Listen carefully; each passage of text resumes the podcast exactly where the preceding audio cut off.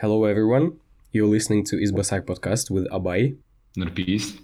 and our guest today is Raisa. Today, we're launching our first English podcast series with our amazing guest, fourth year student at New York University Abu Dhabi, Raisa Omar. Raisa is studying psychology and legal studies. She's originally from South Africa and has lived in Netherlands, Singapore, and United Arab Emirates. She is a true global citizen.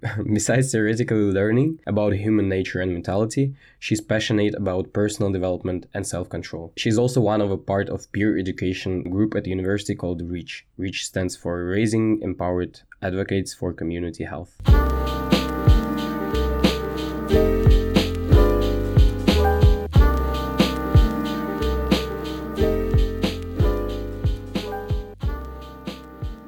Hello, Raisa. How are you? Hi, I'm good, thank you. Uh, how are you? I'm good, thank you. We usually have our podcast to be divided into three sections live at school, uh, life in university, and a discussion section. Let's start with your school life, right? Uh, we know that you have graduated from the United World College of Southeast Asia, which is UWC in Singapore. Uh, could you first describe your high school experience? Sure. Um, so I guess before I get into it, I would just say thank you for giving me the opportunity to share about these experiences as well. Um, so I, uh, yes, I attended UWC in Singapore, and my high school experience was probably, I think, unparalleled. It was incredible, actually. I truly enjoyed it. Um, it was mainly focused on IB. So the IB curriculum is the International Baccalaureate. It's kind of like an educational curriculum that's designed for um, a globalized world, emphasizing intercultural relationships and those sorts of things. Um, and so it was very holistic and kind of like a liberal arts program in some sense. Um, so I had higher level subjects and standard level subjects. So higher level just means you go into the subject in more depth and um, there's more knowledge being shared um, and it's more complicated and complex. So uh, my higher level subjects were English, psychology, um, and economics. Yeah. That's cool. Um, actually, it's so interesting that you're from UWC. Before coming to NYUAD, I knew nothing about UWC, but there are a lot of students from UWC. So what is unique about these schools? Because they are not only in singapore but also somewhere in europe and all around the world right? Yeah that's actually true. They're similar to nyu actually. The uwc campuses are spread out all over the world. Um, and the uwc in singapore is special kind of amongst the other uwcs because it's the only uwc um, school that has day students and boarding students. So usually it's a boarding school. Um, in Singapore, I wasn't a boarding student, but um, it's also the only UWC that um, is for profit, if I understand correctly. And then the funds from this UWC funds the education for the other UWCs around the world. Um, so I guess what's unique about it is its big emphasis on sustainability and community service probably um, kind of sets it apart from other typical high school experiences. Um, and yeah, I think now that I look back on it, there were so many wonderful mentors that I had and so many unique subjects that I I don't think I would have had the opportunity to learn about had I not attended this specific UWC in Singapore. So it's I'm, I'm grateful for it. Yeah. Mm-hmm. That's cool. And can international students apply there uh, for for scholarships? I don't know. For instance, as a Kazakh uh, high school student, can I apply to UWC in Singapore or somewhere in Europe? And if yes, what are the requirements for for it? Right, you can definitely apply. So um, I actually was talking recently to uh, the sibling of another student at NYUAD who wanted to apply to a UWC campus as well. Um, and they were not from the country of that the UWC was based in. So it's definitely possible. I think the UWC emphasis on intercultural education actually encourages international students to apply. So um, I guess the process for that would look um, I, I, think there would have to be research involved in the beginning to figure out which campus you want to go to. Um, each campus is unique in its location um, and it's the kind of special projects or community service, I guess, focuses that it offers. Um, so it would definitely be good to look into that. Um, and then the process would be uh, from how I remember it at least, is that you submit a written application um, and then you get the opportunity to be interviewed. Um, I had to take a math test um, and an English test. Um, I remember doing those.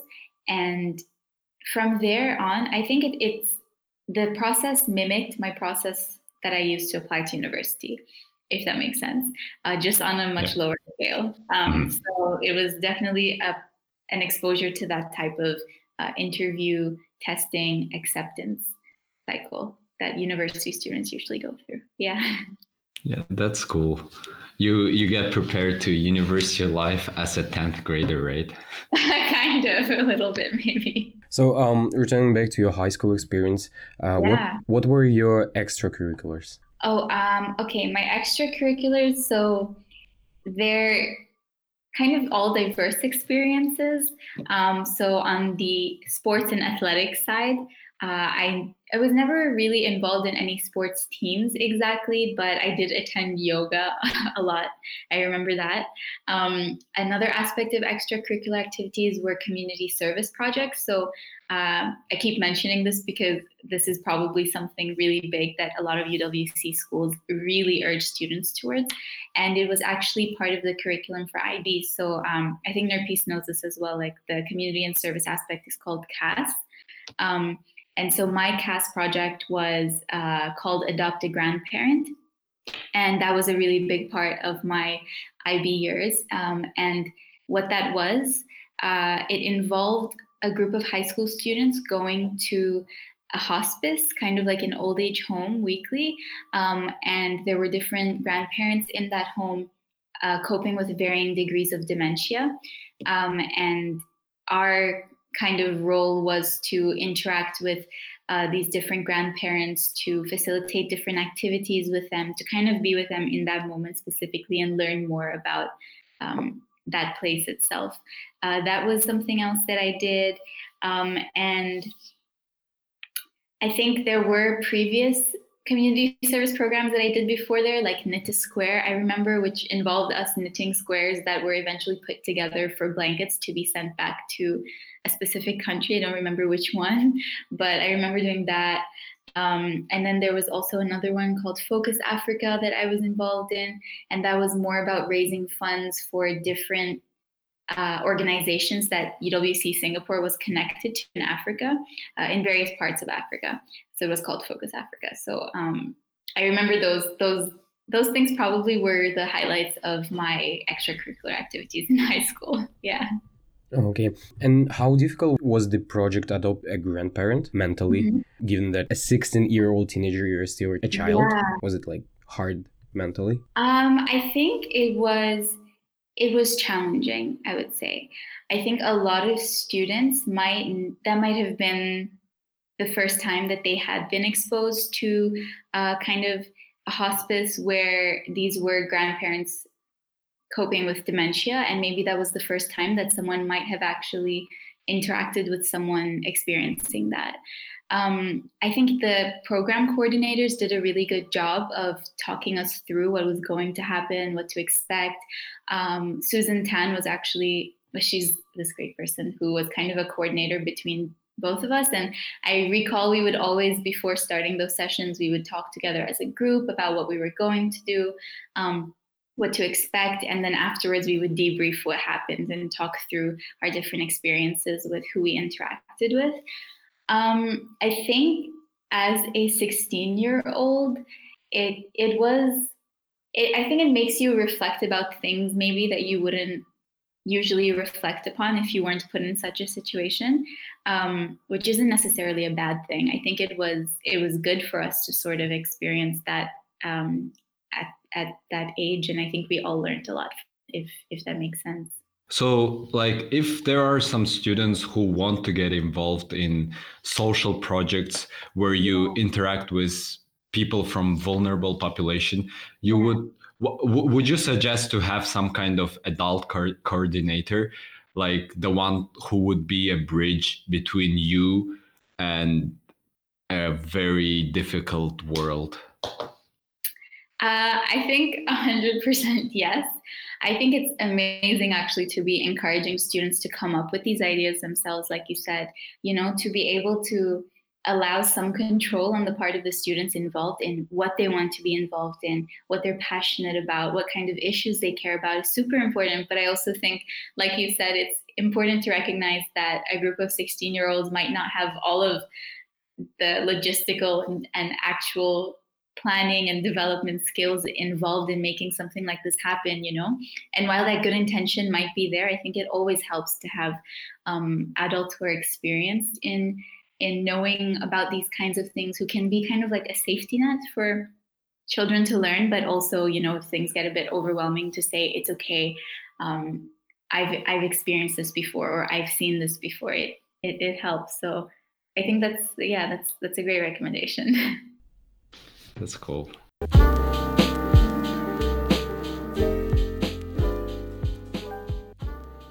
Let's move on to your um, application experience. Could you share your application process to the university? Yeah, um, I applied early decision to NYUAD. So what that means is that um, you have different, I guess, timelines for applying, and early decision kind of means that you just go through the application process much earlier than other universities would be going through it. Um, I heard about NYUAD through my oldest brother, who also attended NYUAD. Um, and he was in the first graduating class. So it was always kind of in the back of my mind that this university existed as, as a place. And his experience reinforced the fact that it existed as um, a wonderful space, kind of. Um, and I applied to five different, I think, universities in the UK at the same time with the Common App system. Um, and I remember that you needed specific subject scores from IB, and everyone was using their predicted scores from IB to apply to these specific places. And we all uh, were kind of doing that at the same time. And at that same moment, I was invited to NYUAD for candidate weekend and I was able to fly down here and actually see what the university looked like and participate in these group discussions. I wasn't fully 100% convinced at that moment that this was the place for me to be, but I think at that moment it was also really important to uh, to remind myself of this incredible opportunity that existed. Um, and I think my parents played a large role in convincing me somehow to try it out at least because and looking back I, I wouldn't have done it any other way because there was so much insight in what they were saying and i think i was just not thinking clearly enough at the time. Um, so it was a unique situation where i was able to attend this wonderful place and i'm i'm so glad that i'm here right now. Do you have any tips for students who are applying uh, for those universities? Uh, yeah, I I think having a list of schools that you you want to go to is always a great idea. I think I was always really good at having this idea in my head of what kind of student I wanted to be, what kind of institution I wanted to attend. And I was really, really good at thinking about it. But when it came to planning and doing it, that was a completely different thing. And I think it's really good to be thinking about these things, to be talking to your your parents, to your friends about it at the same time, but also actually doing the research and you know actually going through making those lists of universities you want to attend because there's so many details involved about you know what university requires which scores, uh, what kind of tests you need to take. Um, are there specific language requirements or if you attend this university what will your curriculum look like so I think one thing I would suggest maybe to high schoolers who are going through the same thing is really to take some time out, maybe every week if you are a senior, um, and just really dedicate it to that planning process, even if it seems boring and tedious and you just have to go through it. You will only benefit in the end from knowing these details. It, it can't hurt you in the end to know those things. Um, and personally, I wish I did that earlier in my university process. But of course, like I said, I think it was a combination of like luck and the correct timing and also my efforts as well that allowed me to get to get here. Yeah. Yeah. That's cool. Uh, you you also applied to British schools, right? What is the difference between applying to American schools and British schools, and do they use some other platform? And how how would you go with applying to British schools? Right. So, one of the biggest differences that I remember was that a lot of the schools in the US or American based institutions really emphasize liberal arts education. So, that really leaves room for students to explore what kind of subjects they might be interested in and then to commit to a specific major. Um, and at NYUAD, that's what we have. So we have core subjects, we have the colloquium subjects. You um, there is no requirement for you to stick to a specific major. Like you can try out different things and then um, go from there. And you apply usually with you don't always have to have the clearest pathway laid out before you of this is what I want to complete and this is how I want to complete it. But um, in the UK system, it's pretty much the opposite. I remember a lot of my friends who were applying to the UK were uh, going to specific schools for specific majors. So you apply already knowing what major you want to do usually, um, and you actually stick to it a lot of the time. So uh, that's yeah, Nabi's laughing, but um, it's I know it's crazy. I guess it's great for students who know that's what they want to do because especially for students who are interested in law actually you could just go to the us i mean the uk sorry and start off um, as an undergraduate and get that degree um, and uh, yeah, that's that's basically the the main difference between the UK and, and the US systems. And I think because there's such a big emphasis on specific majors, when you are applying to the UK, you will be asked to submit certain scores for relevant subjects, like if you're doing uh, pre med or uh, kind of STEM science things, then you would have to submit your bio grades, your chem grades, your thing, everything that's related to that program, if that makes sense. Yeah. Yep. Uh, so, one of our favorite rubrics what would you wish you knew as a high schooler? Right. um, that's a, that's kind of a tough question, I guess, because there's so many things looking back that I would think about. Um, probably the biggest thing for me would be to to utilize the resources that I had around me at the time. Um, in my high school as well, we had similar to what we have here at NYUAD, which is the Career Development Center. Um, so we did have career counselors in UWC, and I I really wish I used my resources more. I wish I spoke to counselors there more often about the different career pathways that were available to me. Um, also, reaching out to alumni and to people who graduated from my high school I don't know why this was like a concept that I just didn't pursue, even though I always knew about it. But I, I think some part of me was probably scared um, as well. I was, I think I was pretty scared about being wrong about the information that I had. And I was probably worried that of kind of admitting that I, I didn't really know what I was doing at that time. Um, but I definitely think talking to other people is so important. You know, reaching out to people who graduated from high school and talking to them about what they did, how they thought about it, what you're thinking right now. You know, if you have older siblings, that's great. Use them. Like really look at their their experiences and learn from that. Um, and I think that's that's something I, I would have definitely done is really encourage myself to embrace the fact that sometimes you're going to look stupid because you don't know everything, and it's okay not to know everything.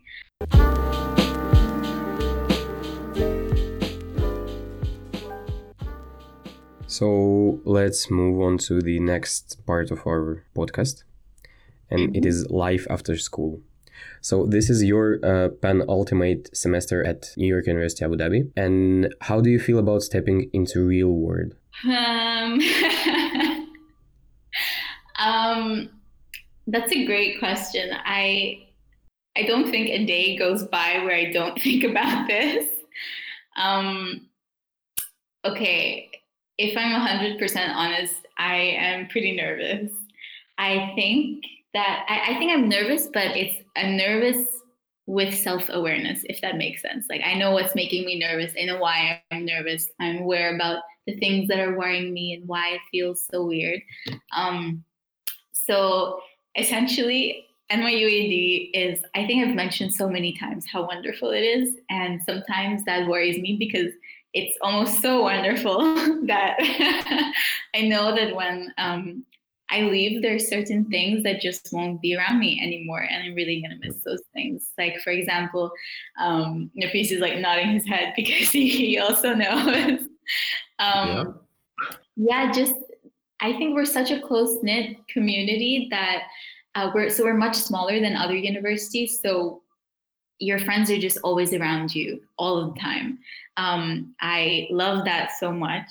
I think it's supported me throughout my years here. Um, uh, I love the fact that NYUAD really takes its time to sort of ensure that every student can go at their own pace, uh, whether it's things they're learning about, uh, things they're going through outside of the classroom. We really are such a nice, caring community that sometimes, you know, I hear people talk about their study away experiences and we're actually shocked and we're just, we're talking to each other about how, you know, things actually aren't like that outside, you know, and when, um, you know, when you are actually out there looking for a job, your passport matters and it matters where, where you come from and the opportunities that are available to you. It's, it's crazy, you know. I think it's necessary for all of us to have this experience where you come to a place where maybe things are easy in some sense because for some people that might be the first time that they're experiencing that. And so that gives you the space to dream about the person that you want to be to be able to ask the question who do i want to be? And not a lot of people get it's kind of like a luxury to be able to ask yourself that question for four years. Um, and so I think it's it's amazing, but then you kind of adapt to it. And then when you when you I don't think I would have had the opportunity to learn about had I not attended this specific UWC in Singapore. So something new to adjust to, to realize that the world doesn't actually operate that way. Um, maybe you guys have some insights about about how you've experienced that in, in your own. I, I actually totally agree with you. So it seems to me that we are living in some kind of uh, bubble of heaven. Yeah, yeah. In the sense that most of us have access to almost anything that we want. And uh, have you read a recent confession um, on Facebook where one of the alums posted, uh, one of the alums was like, "Oh, I hate NYUAD because uh, we got so so spoiled and oh. we got used to heavenly conditions. Now that I'm an adult, there is." not many people who would be so friendly and yeah. you would have an opportunity to talk with great people anytime you want like i don't know. What, what's your what's your uh, take on having everything uh, for you for four years and then suddenly you will have to you will have to be an adult with a lack of resources and lack of friends probably? Yeah. Uh, that's actually true from a psych point of view. It's much more difficult to make friends as an adult than it is when you're in university. Um, mm. So I I think what you said is is part of it. You know, it's it's one thing to recognize that we have all of these things, but I think there also has to be some gratitude aspect attached to it as well. You know, to recognize the fact that uh, a lot of people don't uh, get to experience this opportunity, and the fact that it's here. I understand that it can be painful sometimes to get back into the real world and realize that that's not how it operates. But also, what what a great thing to be a part of for the four years that you have it. Um, to be able to build up your own resources, to be able to like uh, going back to the question of asking who who do I want to be, I think is is amazing. You know that some people are able to to think about those things, to visualize who they want to be, and then actually go out there and maybe it's not so friendly and maybe it's much more tough. But at the end of the day, you also know that you had this four years here, you probably built up some incredible connections with friends who are experiencing the same thing as well. So there is some solidarity in, in what everybody is experiencing. So I, we're all alone, but we're alone together in some sense. Um, yeah. Yeah, and um, I think it's it's it's great to go through it with the awareness that that this isn't how how it really is. So how can we use it for uh, benefit of others? Also, I would say. Yeah. Yeah. I can clearly see that you are gradually preparing yourself for adulthood life. Does it sound like that? yeah, you're pretty conscious about being uh, grateful for everything. Because as a sophomore or as a freshman, you you don't really think about all these details that we have and like the fact that you have to be grateful, right? Yeah, I think you're right. It's definitely a question that's on your mind more as you approach graduation. nice. Uh, so uh, let's go back to your freshman year, actually. Yeah. Uh, so, how have you decided about majoring in psychology and legal studies? Uh, and how NYU-AD students can do double major? Oh, okay, cool. Um, so, uh, my major, so I first had an interaction with psychology in IB. So I was fortunate enough to be able to take uh, an in depth course for two years in psychology in high school. And um, that really simulated this huge interest that has stayed with me since then. So I sort of came into university knowing that I wanted to pursue psychology. But I think being the person that I am, I, I also was questioning what if this isn't the right thing for me? Um, so it's actually great that i got to attend a liberal arts institution because uh, along the way i was able to take my first law course my first legal studies course and i loved it. And so that's my second major legal studies. Um, and i guess the way that i sort of went about it was um, thinking about how I could fit both of these majors into my time here.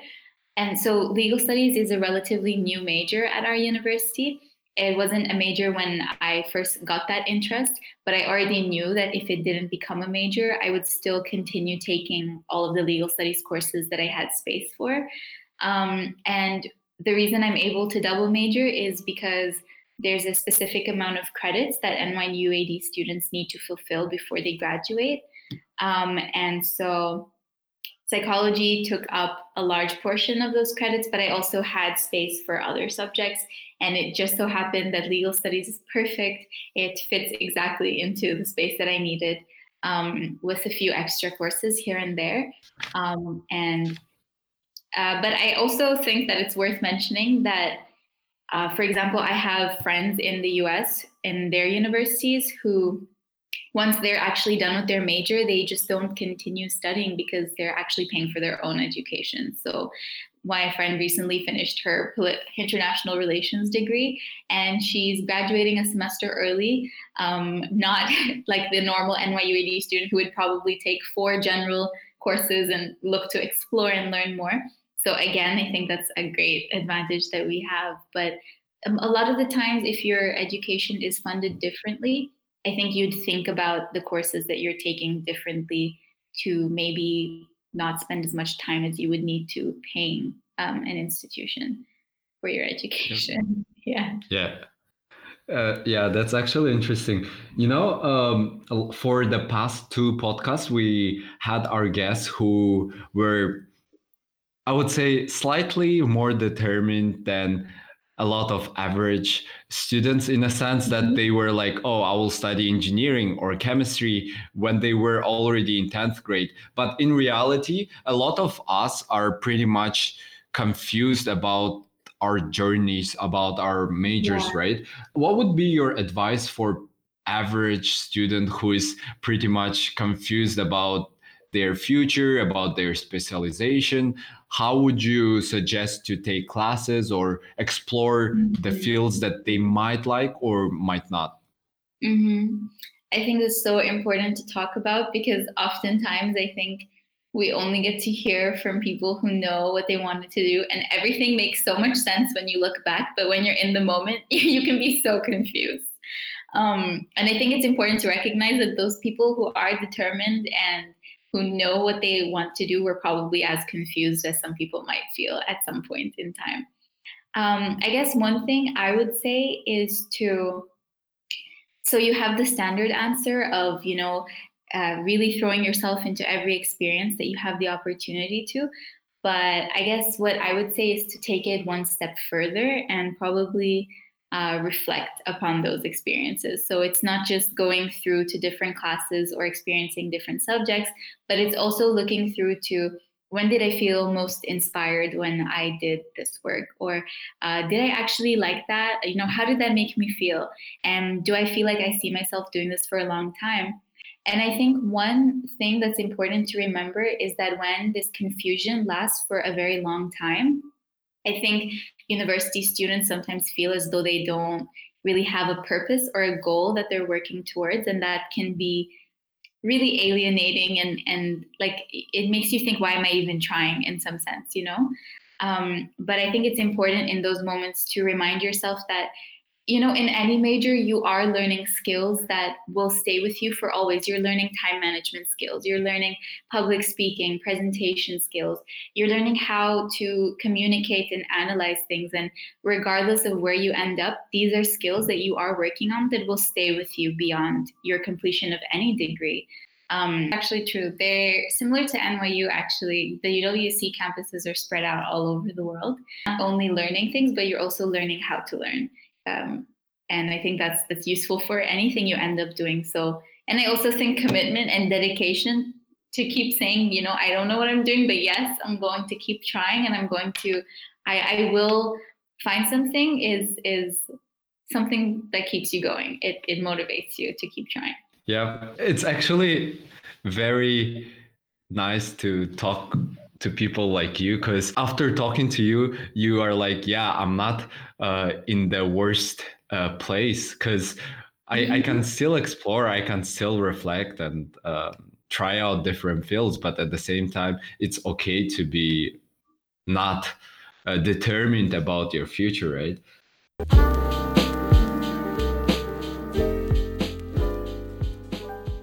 yeah. so i've noticed that it's it's so uh, nice to talk to people like you, as I've mentioned already, because one thing in common is that those people are usually Reach members at NYUAD.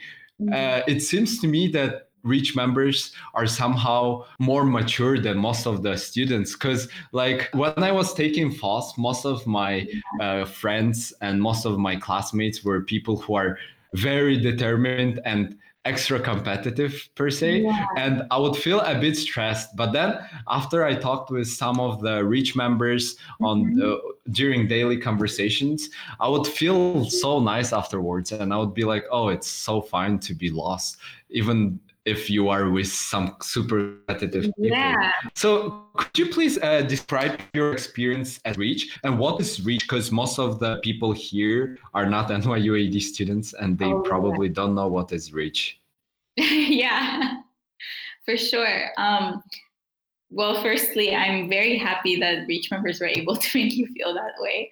Um, I think that's powerful and reassuring for any student. And I also think it's great that you also mentioned yourself that you were confused at some point because it's important to normalize the experience of confusion. So I think yep. you know, it's good to be open about it. Uh, so Reach is um, actually, like was mentioned at the beginning, it's raising empowered advocates for community health. So that's really a long and complicated name. But what, what we do is we are um, a, we're called a peer education group. So, what that means is that we're kind of students who are trained by counselors and people with relevant knowledge um, to sort of help us be. I'm trying to be as diplomatic as possible um, to kind of help us um, convey the correct information to students. So what what happens is usually at a lot of universities sometimes um, you have formal counselors and these formal counselors uh, might be really overloaded with work. Maybe the university has a really large population, so not every student is knowledgeable about what resources are available. So sometimes the university invests in a group like Reach. And um, that basically means that you're thinking about giving students the skills to help other students. And in the long term this is sustainable because you have students out there in the student body with this knowledge um, and they can you know listen to their peers they can support their peers they know the resources that are available on campus so they know to say oh you know i heard about this thing or i heard about that you should check that out. I i think it's important to have peers like that in the community because what's different from us and professionals i guess i would say is that we have access to these informal moments that not a lot of uh, professionals do have access to. Like we're always around peers in the classroom um, in like at social gatherings. When we're walking down the hallway uh, we have these conversations in the dining hall you know um, and these are small moments that give you the opportunity to influence student culture in a not formal and scary way so, what's your role as a student ambassador? What do you do on a daily basis, on a weekly basis? And can you also describe your training process that you've mentioned? So, yeah. Uh, so, I guess the last point that you made, the training process. So, we're actually a student group that is supervised by the health promotion office on campus.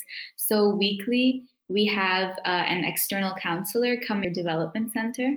Um, so we did have career counselors in UWC and go from there. And you apply usually with, you don't always have to have the clearest someone else and not with the aim of replying to them, but your aim is to make that person feel understood. So you actually study specifically, you know, what are the things that you can ask someone who's going through a tough time? Um, what are the correct types of questions to be asking someone who is like really flustered and maybe emotional and needs to calm down?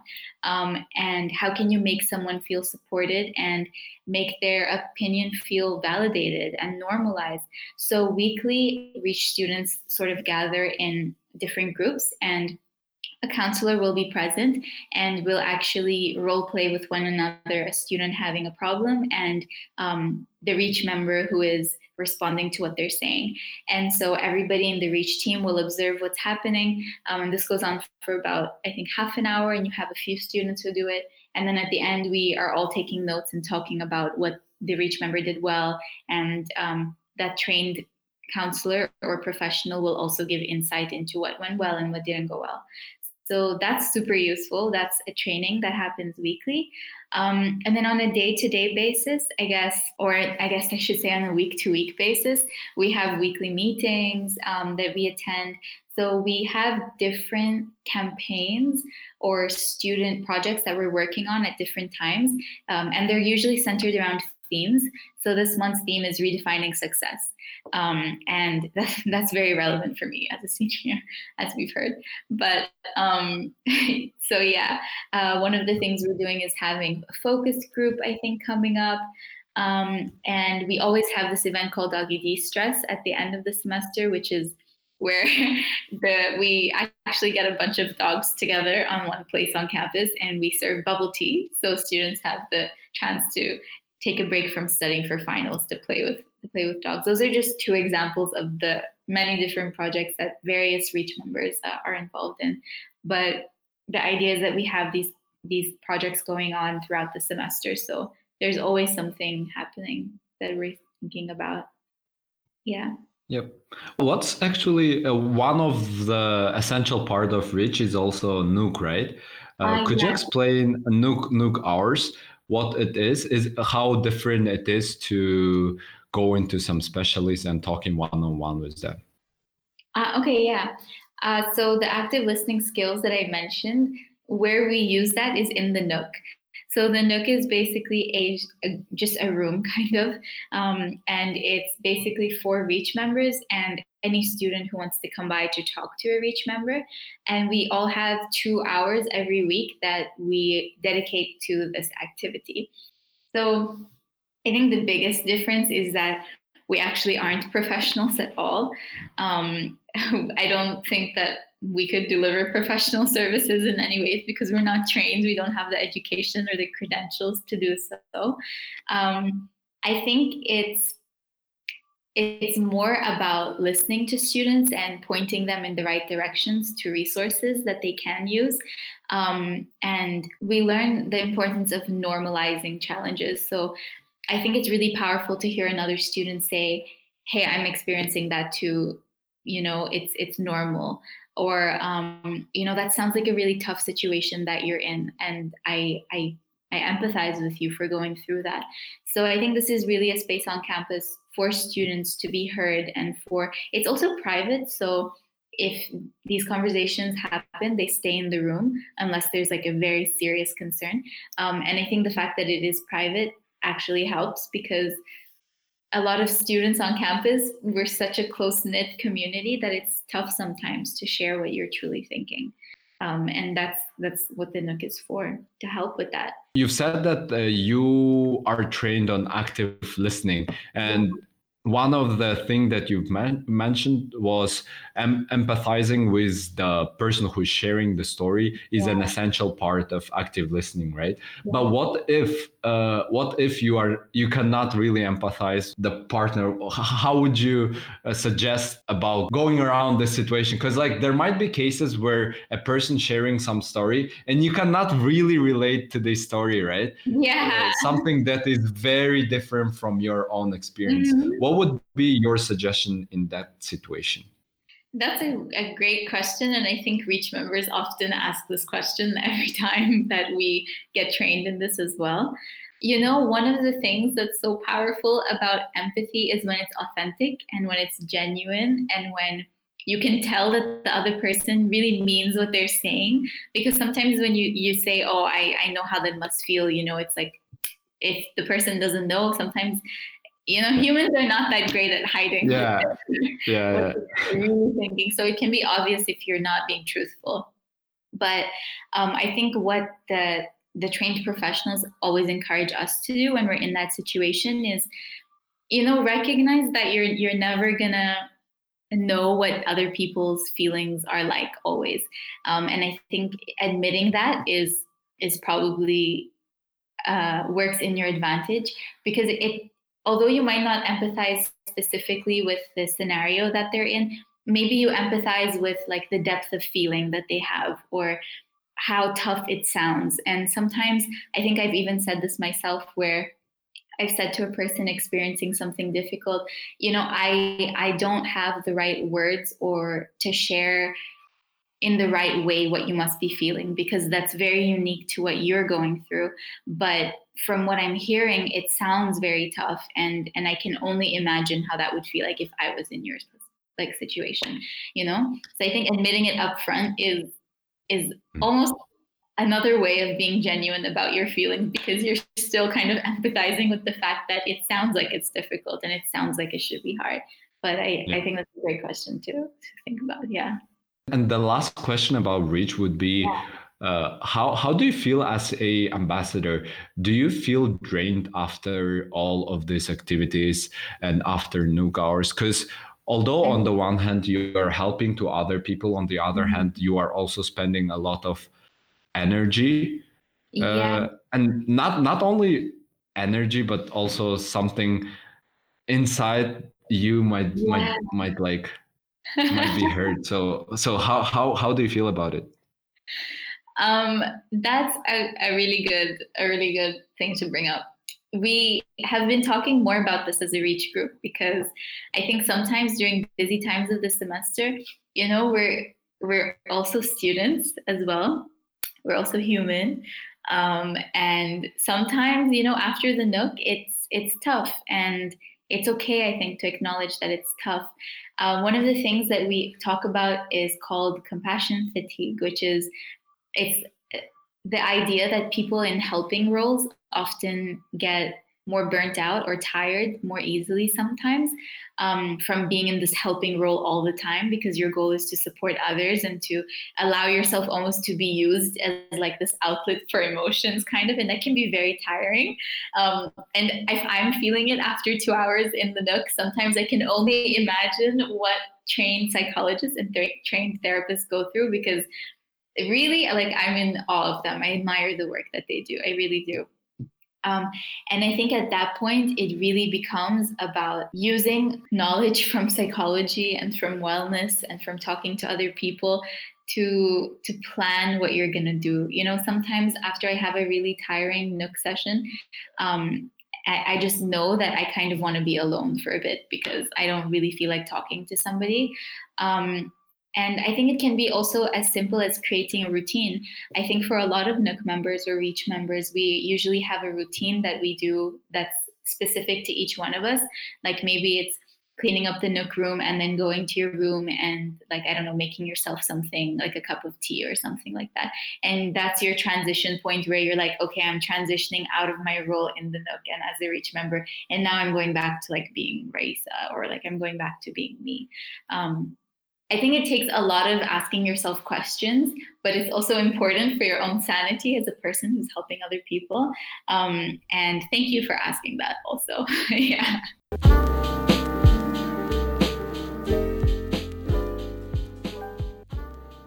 let's move on to our rubric uh, insider tips so do you have any insights about new york university abu dhabi um, that is hard to google for students who want to apply to your university right so i guess for uh, the insider tip that i would give is to acknowledge that NYUAD is much more than an academic institution. So, a lot of our professors, I think almost all actually, uh, yes, I think almost all. The majority of professors are researchers as well. So they all have labs and they all have uh, kind of their own profession, and then teaching is just a part of that as well. So, uh, what one benefit of that is that it actually allows students to be exposed to such a variety of different types of seminars and different types of lectures. There's always guest lectures from different universities coming to NYUAD to present on um, specific for example, biology topics, or uh, maybe someone who worked in the UN wrote a book and it relates to something that a professor is working on here, so they're going to come give a talk on it. Um, and the NYUAD Institute actually runs these different lectures and seminars. So, really, when you come to NYUAD, you're not only connecting with the NYUAD community, but it's kind of like a platform for you to network with other intellectuals and other researchers and other activists and people who are doing wonderful things around the world because NYUAD is kind of a hub in that sense where um, it brings these kinds of people together.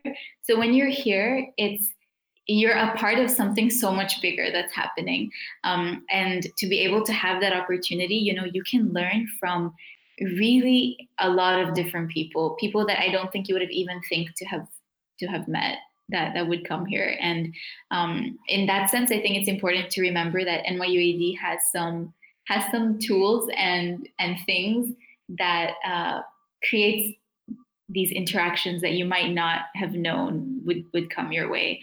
Um, and you will almost surely encounter those things when you come here and, and knowing that is useful. Yeah, yeah. thank you. Uh, i hope that students will use these tips while filling out their applications or generally learning about NYUAD. Because mm-hmm. a lot of universities actually ask a question on why our university, and why NYUAD also asks this question in Common App: yeah. why our why our campus um, yeah. So uh, uh, let's move to our next section, which is discussion section. Um, and I, I, would like to start with something that I've noticed so far. Uh, there are a lot of literature, YouTube channels, and podcasts on self-development mm-hmm. and finding balance in in your life. I enjoy reading them, listening to them. However, one thing I've noticed is that most of them are written by and for adults or uh, people who are working full time and or have families. There are few quality quality resources by and for our peers, like college students and high school students.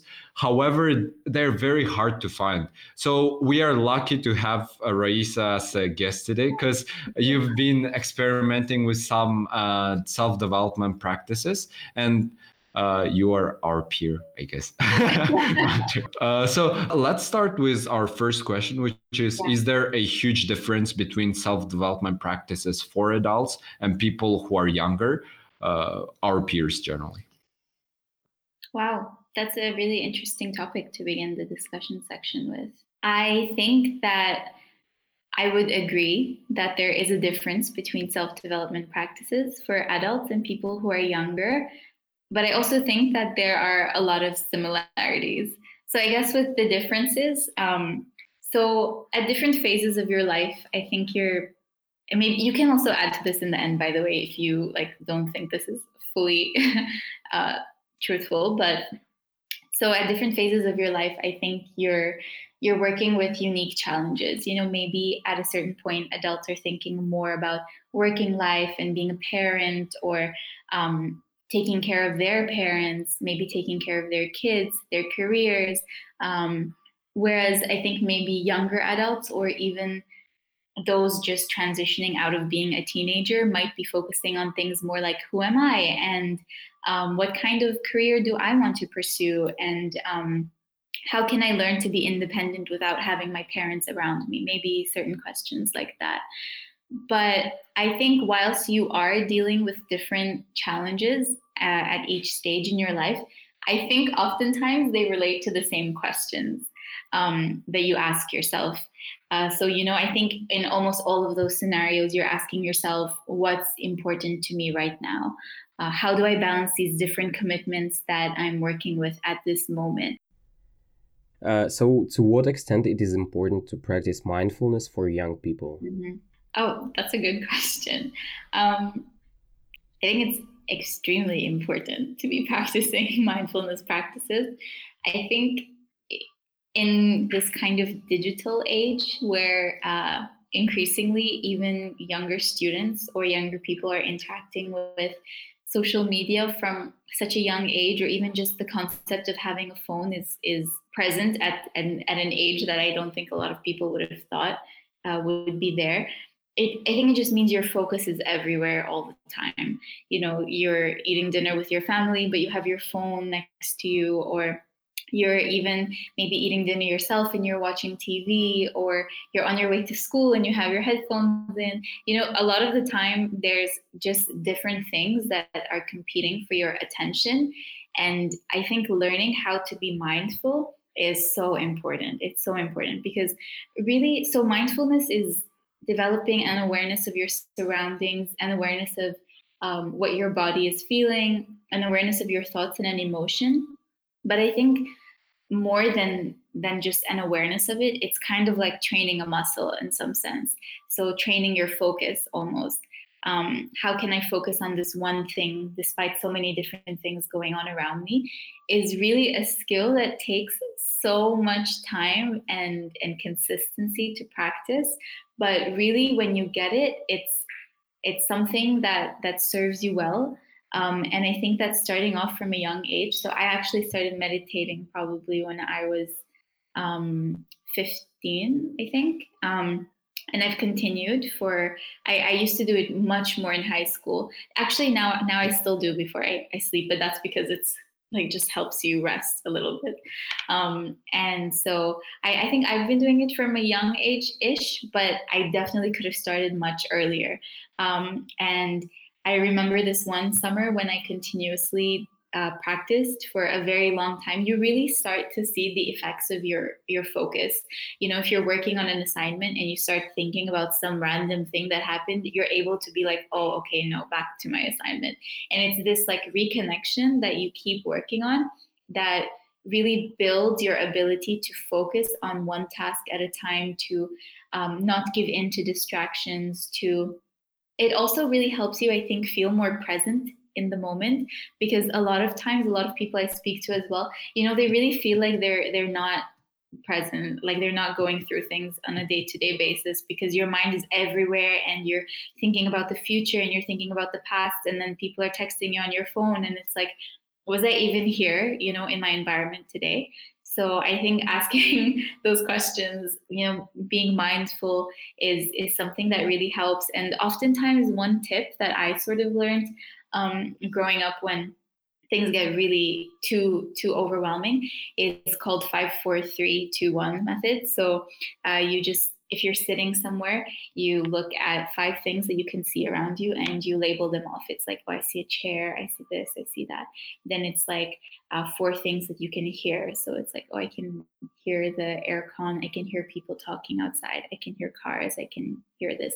Then it's like three things you can feel, and like, um, and then I think it's two things you can taste or smell. I'm not sure which one, but it, it goes like that. And I think being able to focus your attention to where your body is in the moment is the key to just being more fulfilled in the present moment because you don't feel like you're living in the past or, or you're living in the future. Yeah.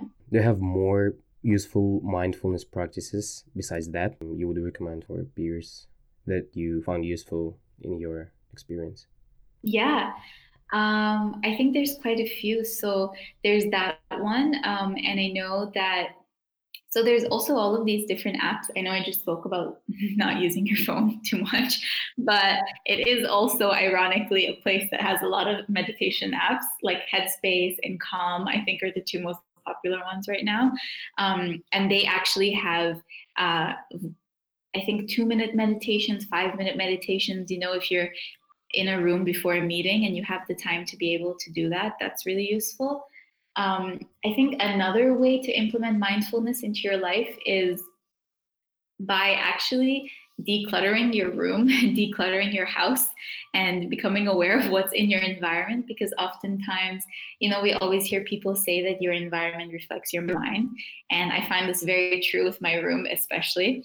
Uh, if I'm having a bad day or a tough week, you really can tell because my room is probably going to be a mess.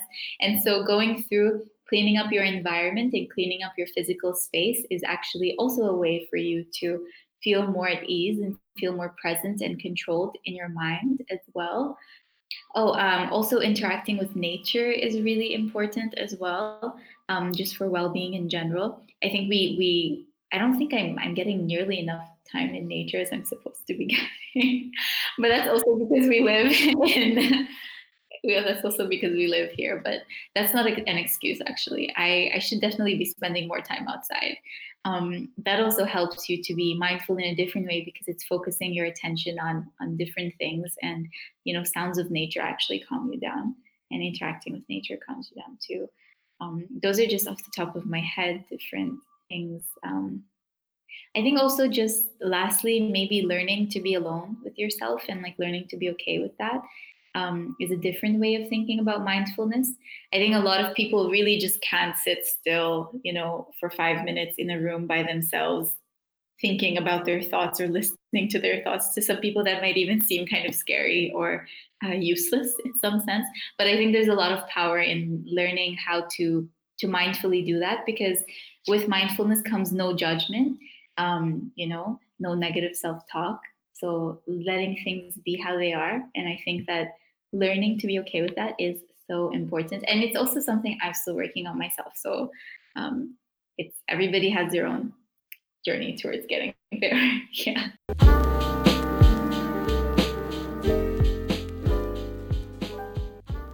mental support from specialists is highly stigmatized around our region, uh, CIS, generally amongst most of the teenagers. And it seems that only people with serious mental illness should use their services. Mm-hmm. And uh, Katerina Lengold, the author of Simply Cosmos, Prosta Cosmos in Russian, one of the youngest head of uh, trustees in aerospace industry, yeah. claims that uh, when compared with the US, it is shameful to use services of professionals. Like back in Russia, it, it is like shameful to use services of uh, psychiatrists. And living in the US now, she says that uh, paying enough attention for your mental health is as important as paying attention for your physical health. Mm-hmm. What is your take on this? Yeah, I think talking about stigma around seeking professional help is always important. I think I would agree with uh, what Katerina said actually about paying attention to mental health as much as physical health because um, it's often like a uh, what do you call it a comparison that people make where you know if if someone broke their leg and they had to go to a doctor to fix it, it would be uh, seen as that's just what you do when you break your leg. You know, you go to the hospital, you get it fixed. But sometimes when someone's having a really tough time for an extended amount of time with their mind, it's it's interesting that that the same logic isn't applied to that you know that is actually exact same example she provides in her book oh really yeah. yeah that's interesting i um i think i've heard that a lot as well just from other people who who have been curious about this um i think it's it's kind of tough when you talk about stigma around counseling because oftentimes um I think every culture has a different way of viewing what is an appropriate person to be seeking counseling. And that culture defines themselves, you know, like, oh, it's appropriate if you do this, or it's not appropriate if you are, I don't know, um, maybe, for example, like male, or it's not appropriate if maybe, for example, you aren't seriously like experiencing something. Um, and I guess the thing that I would be most concerned about is not most concerned, or I guess I would recommend, is really being able to view where those assumptions come from. Um, to I think it's also important as well that when we're talking about culture, I know especially within my psychology classes, a lot of the times we talk about the westernization of mental illness or how a lot of mental illnesses are looked through uh, are looked at through a western lens or a western point of view or an american one. And it's important to recognize actually that you know each culture has its own formation of mental illness and maybe the way that it presents in some countries won't be the same as another country. But that doesn't mean that you shouldn't be exploring it. You know i think it's important that those people in those cultures as well have a voice in in being able to explore it in being able to conduct research as to like what what are these things? You know what are the symptoms that maybe are unique to our culture? How can we begin to ask these questions ourselves? Because the last thing you want to do is to be encouraging someone else to look at mental health and then also be forcing a lens onto them. That's not the right way to go about it right?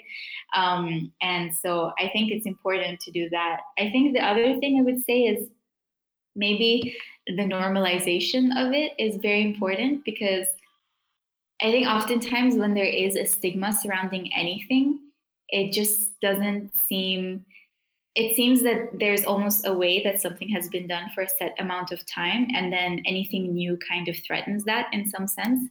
Um, and so it's important to normalize maybe even the experience of emotions, you know, to normalize the depth of emotion, to normalize that everyone experiences the depth of emotion. Also, to talk about the fact that I think a misconception around clinical psychologists is that you only go to a clinical psychologist, I think in, in some communities, if you have suicidal thoughts or if you are, you know, on the brink of heading somewhere really bad.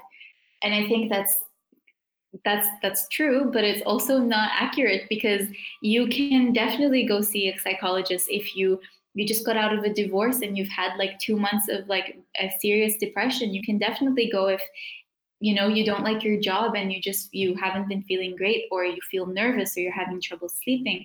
You know you don't only go to the clinical psychologist when things are about to fall apart and i think it's actually important to be encouraging others to to go before it reaches that stage. Um, and lastly, I think I would say probably um, education and evidence. So I think evidence in the sense that maybe allowing other people to to view the benefits that comes with allowing others to seek um, support. I think that's super important. Uh, I think that high school and college are times when you are making key life decisions uh, that have some significant impact for your future life. Uh, so there is a concept called key life decisions, and most of the decisions fall to your school time or college time when you are deciding on your future college, when you're at school, or when you're deciding about your future career.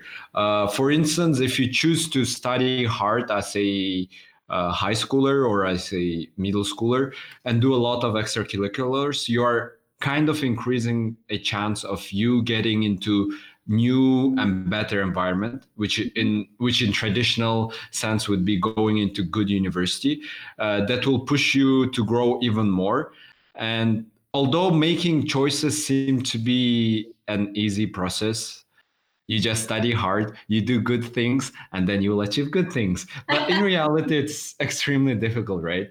So, what's your take on this? What would you suggest for students or for our peers who are making really important decisions? Because although we joke a lot about uh, making choices it's mm. actually important that we make smart choices right now because in the long term yeah.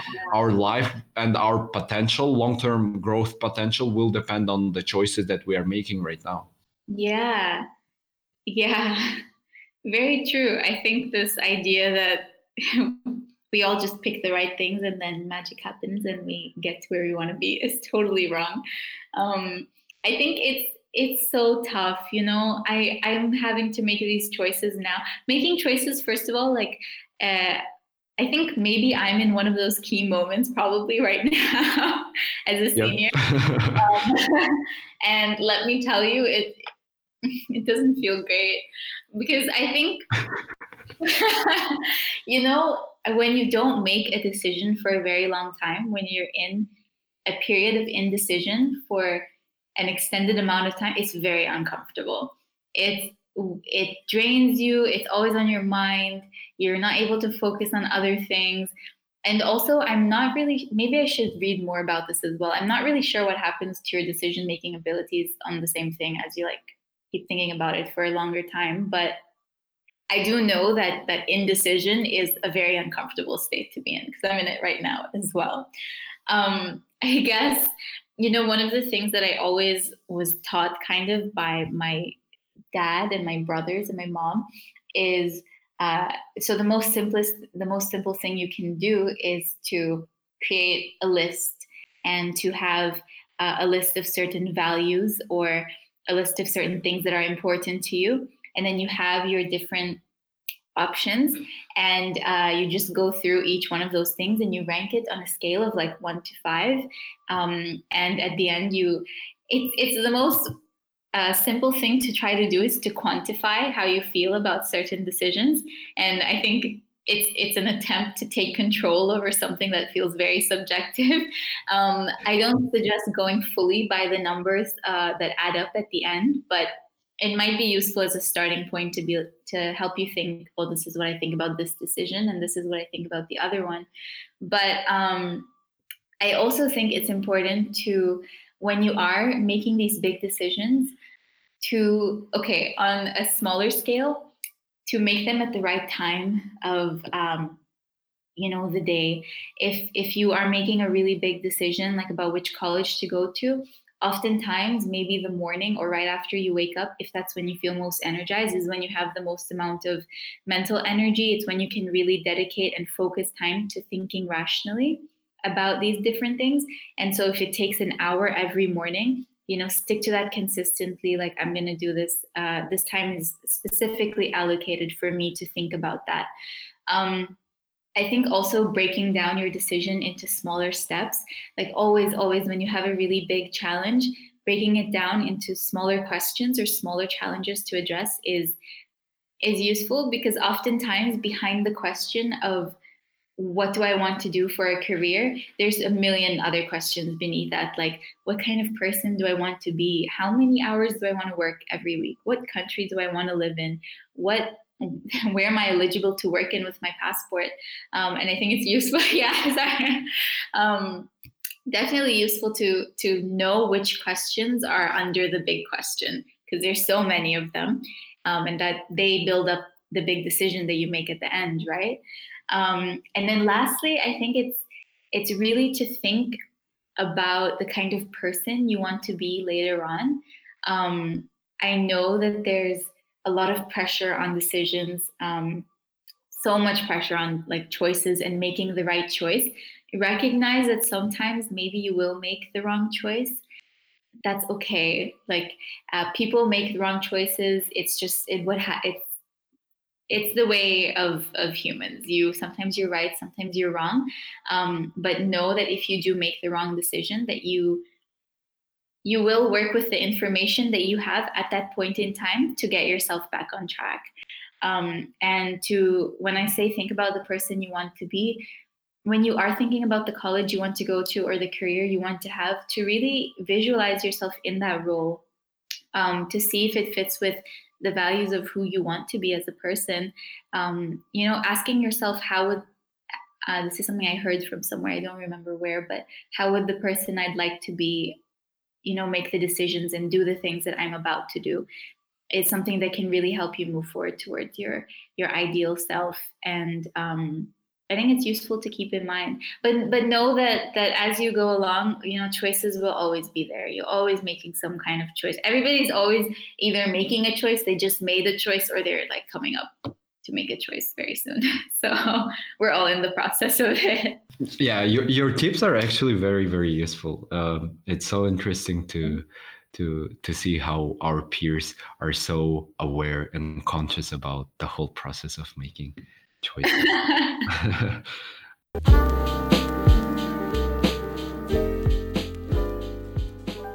yeah. So, what kind of resources, books, or channels, YouTube channels, you would recommend uh, for the people who are interested in in learning more about personal development, mental health, and mindfulness practices?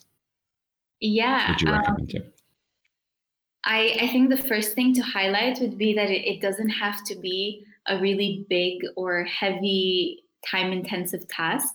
Um, you can learn about these things bit by bit from, I'm sure almost every news outlet on the internet has a section that's dedicated to these kinds of things. Um, there are almost always scientific journals out there that study sleep, that study positive feelings. There's also so many books out there that are specifically written for the average person like me who just doesn't have.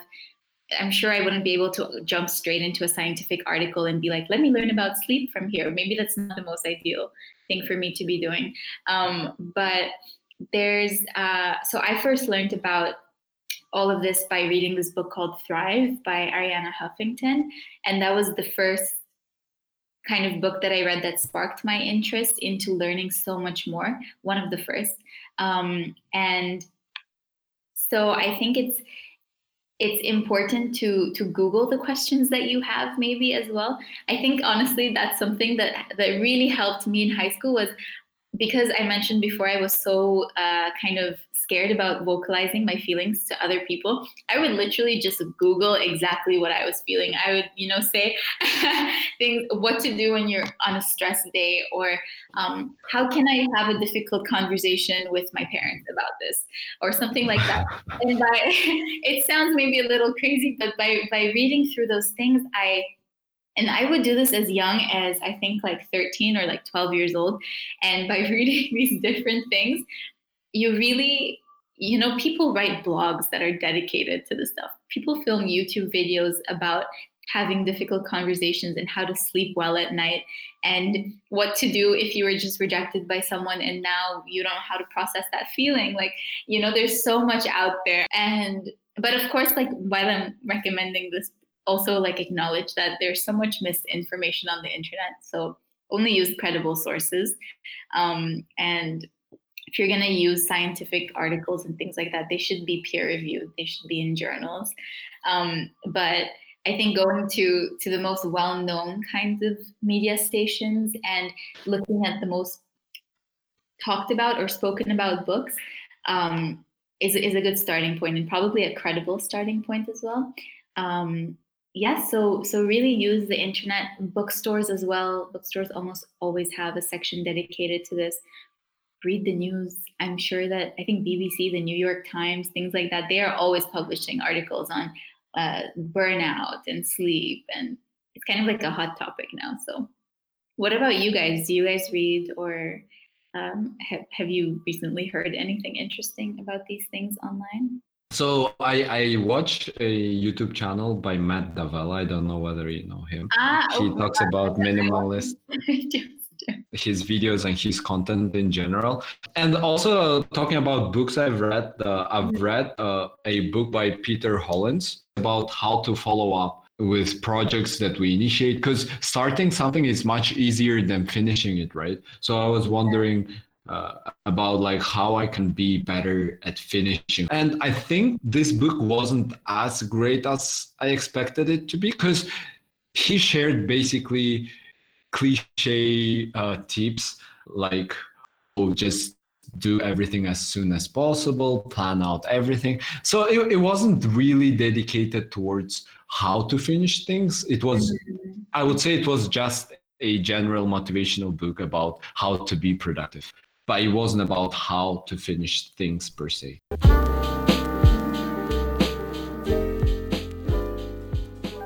Let's talk about your dreams and your fears in our rubric your biggest dream and your biggest fear.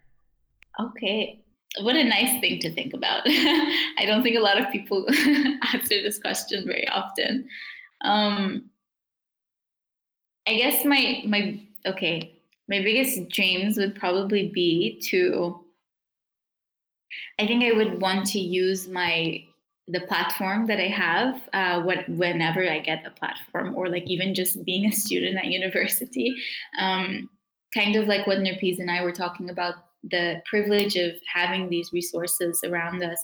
I would really want to to use them well for the benefit of other people um, I think maybe looking back at the community that I grew up in in South Africa, it's it almost seems like the the odds were very much in my favor that I was able to get this opportunity. And oftentimes I look back at family members or friends or people who I grew up with or even just other people in general who who might not have had the same type of exposure to these things, but who I, I know that if they were in my position, they would probably be doing the same things or even better things that I'm doing right now.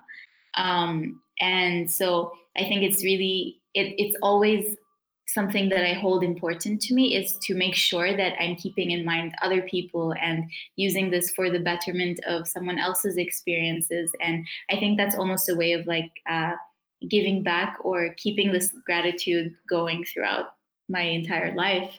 Um, I think it would also be to um, invest i think in other people that i love to to really love them. And i think this sounds maybe a little bit cliche or cheesy but really it is true because i think at this stage in my life i feel like a lot of things are about me. You know what kind of career do i want to have? What kind of person do i want to be? And sometimes i often forget that you know i read somewhere that we forget that whilst we're we're growing up our parents are also growing older at the same time. And you know i i think it's really important to me that i keep that in mind that i'm i'm loving those around me that i want to love while i'm going through this because i mean at the end of the day anything could happen right? And um, it's so important to forget that that we're not invincible in the universe. Um, anything can happen any day, and that's very important to me. And I guess lastly would be to, um, for a dream would be to be able to like be a source of security and warmth and comfort to to those people around me that I care about, and um, to be able to show them that you know that I do love them unconditionally. Um, that's important to me. So I guess in terms of fears, um, after that, it would it would relate back to my dreams. I'm so scared of losing people that I love to like the terrible world that is our world. That scares me so much. It's so unpredictable and it worries me almost, you know, sometimes when I read the news.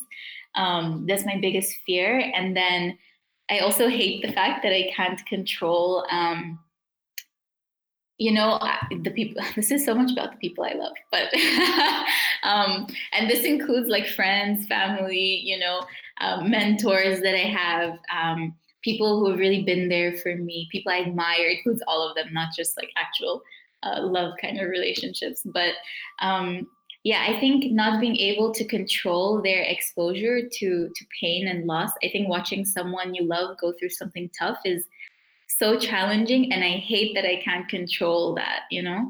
Um, i almost wish i could. Um, and then my biggest fear also is that i'm i'm not doing enough. I know it's like it's weird but that maybe i'm not using what i have the right way that maybe i'm not doing enough for my friends or my family you know? Am i really being the best daughter that i can be you know? Um, I think it's I would hate to to reach a point in my life or the end of my life where I realize that you know I actually didn't do what I could have done and now it's it's too late. Um, and so I think it's really actually pretty cool that you guys are asking these questions because sometimes people only answer these questions when they're much older and it's useful to be able to reflect on that now. But um, are these similar to the fears that you guys have or Yeah, it is definitely very, very similar. You have you have such an altruistic dreams. That's cool. That's really cool. Thank you so much. Thank you. Raisa, thank you so much for joining today to record our podcast. Uh, we truly enjoyed talking with you. It was really, really interesting. We wish you all the best. Oh, thank you. Yeah, thank you, Raisa. it was a real pleasure to talk with you. Although we study in the same uni, I think yeah. it was a really, really nice conversation that we had. I'm so grateful for for knowing you, Nurpis. Cause because of you I can like talk with people like Raisa and it's so it's so cool. Yeah. You guys that's Thank you too. Amazing. That's amazing for you to say that. I, I, should be also thanking you for for even taking the time to to do this for um, high school students. I think it's it's wonderful and it's almost like I wish I could have listened to something like this when I was at that age. Um, it's so cool that you guys are taking time out to do this. So if I could ever be of any more help in any way as well, I would love to. Thank you for giving me the opportunity as well to share these things with you and for asking me these questions. Um, yeah, thank you.